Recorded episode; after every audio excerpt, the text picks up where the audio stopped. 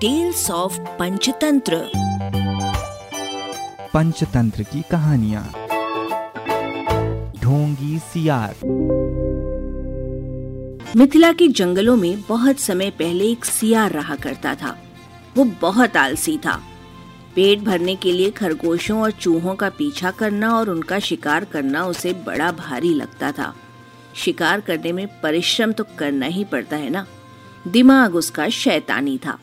यही तिकड़म लगाता कि कैसे ऐसी जुगत लड़ाई जाए जिससे बिना हाथ पैर हिलाए भोजन मिलता रहे। खाया और सो गए। एक दिन इसी सोच में डूबा वो सियार एक झाड़ी में दुबका बैठा था। बाहर चूहों की टोली उछल कूद और भाग दौड़ करने में लगी थी। उनमें एक मोटा सा चूहा था, जिसे दूसरे चूहे सरदार कहकर बुला रहे थे और उसका आदेश मान रहे थे। सियार उन्हें देखता रहा, उसके मुँह से लार टपकती रही। फिर उसके दिमाग में एक तरकीब आई। जब चूहे वहाँ से गए तो उसने दबे पाँव उनका पीछा किया। कुछ ही दूर उन चूहों के बिल थे। सियार वापस लौटा। दूसरे दिन प्रातः ही वो उन चूहों के बिल के पास जाकर एक टांग पर खड़ा हो गया। उसका मुँह उगते सूरज की ओर था और आँखें बंद थीं। चूहे बिलों से निकले तो सियार को उस अनोखी मुद्रा में खड़े देखकर वे बहुत चकित हुए। एक चूहे ने जरा सियार के निकट जाकर पूछा, सियार मामा, तुम इस प्रकार एक टांग पर क्यों खड़े हो? सियार एक आँख खोलकर बोला, मूर्ख, तूने मेरे बारे में नहीं सुना कभी? मैं चारों टांगे नीचे टिका दूँगा तो धरती मेरा बोझ नहीं संभाल पाएगी। ये डोल जाएगी, साथ ही तुम सब नष्ट हो जाओगे। तुम्हारे ही कल्याण के लिए मुझे एक टांग पर खड़ा रहना पड़ता है। चूहों में खुसुर पुसुर हुई। वे सियार के निकट आकर खड़े हो गए। चूहों के सरदार ने कहा हे hey, महान सियार हमें अपने बारे में कुछ बताइए। सियार ने ढोंग रचा। मैंने सैकड़ों वर्ष हिमालय पर्वत पर एक टांग पर खड़े होकर तपस्या की है। मेरी तपस्या समाप्त होने पर सभी देवताओं ने मुझ पर फूलों की वर्षा की।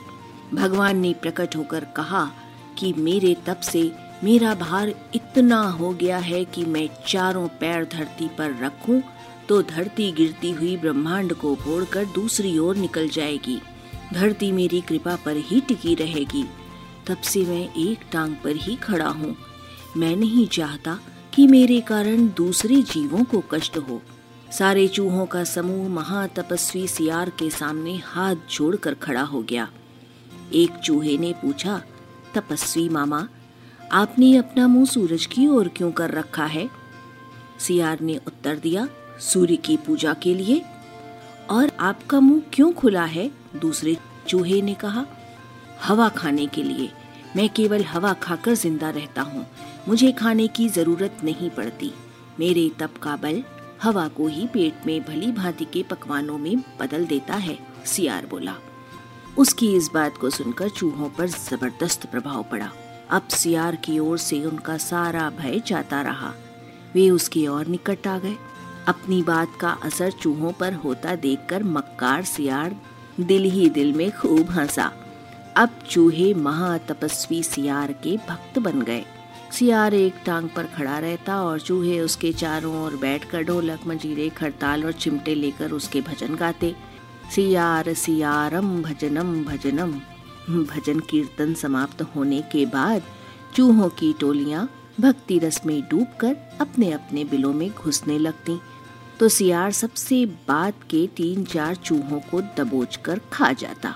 फिर रात भर आराम करता, सोता और टकारे लेता। सुबह होते ही फिर वो चूहों के बिलों के पास आकर एक टांग पर खड़ा हो जाता और अपना नाटक चालू रखता। चूहों की संख्या कम होने लगी। चूहों के सरदार की नज़र से ये बात छिपी नहीं रही। एक दिन सरदार ने सियार से पूछ ही लिया, हे महात्मा सियार, मेरी टोली के चूहे मुझे कम होते नज़र आ रहे हैं। ऐसा क्यों हो रहा है? सियार ने आशीर्वाद की मुद्रा में हाथ उठाया और बोला, हे चतुर्मूषक, ये तो होना ही था। जो सच्चे मन से मेरी भक्ति करेगा, वो सशरीर बैकुंठ को जाएगा। बहुत से चूहे भक्ति का फल पा रहे हैं। चूहों के सरदार ने देखा कि सियार मोटा हो गया है। कहीं उसका पेट ही तो वो बैकुंठ लोक नहीं है जहाँ चूहे जा रहे हैं। चूहों के सरदार ने बाकी बचे चूहों को चेताया और स्वयं उसने दूसरे दिन सबसे बाद में बिल में घुसने का निश्चय किया। भजन समाप्त होने के बाद चूहे बिलों में घुसे। सियार ने सबसे अंत के चूहे को दबोचना चाहा। चूहों का सरदार पहले ही चौकन्ना था। वो दांव मारकर सियार का पंजा बचा गया। असलियत का पता चलते ही वो उछलकर सियार की गर्दन पर चढ़ गया और उसने बाकी चूहों को हमला करने के लिए कहा।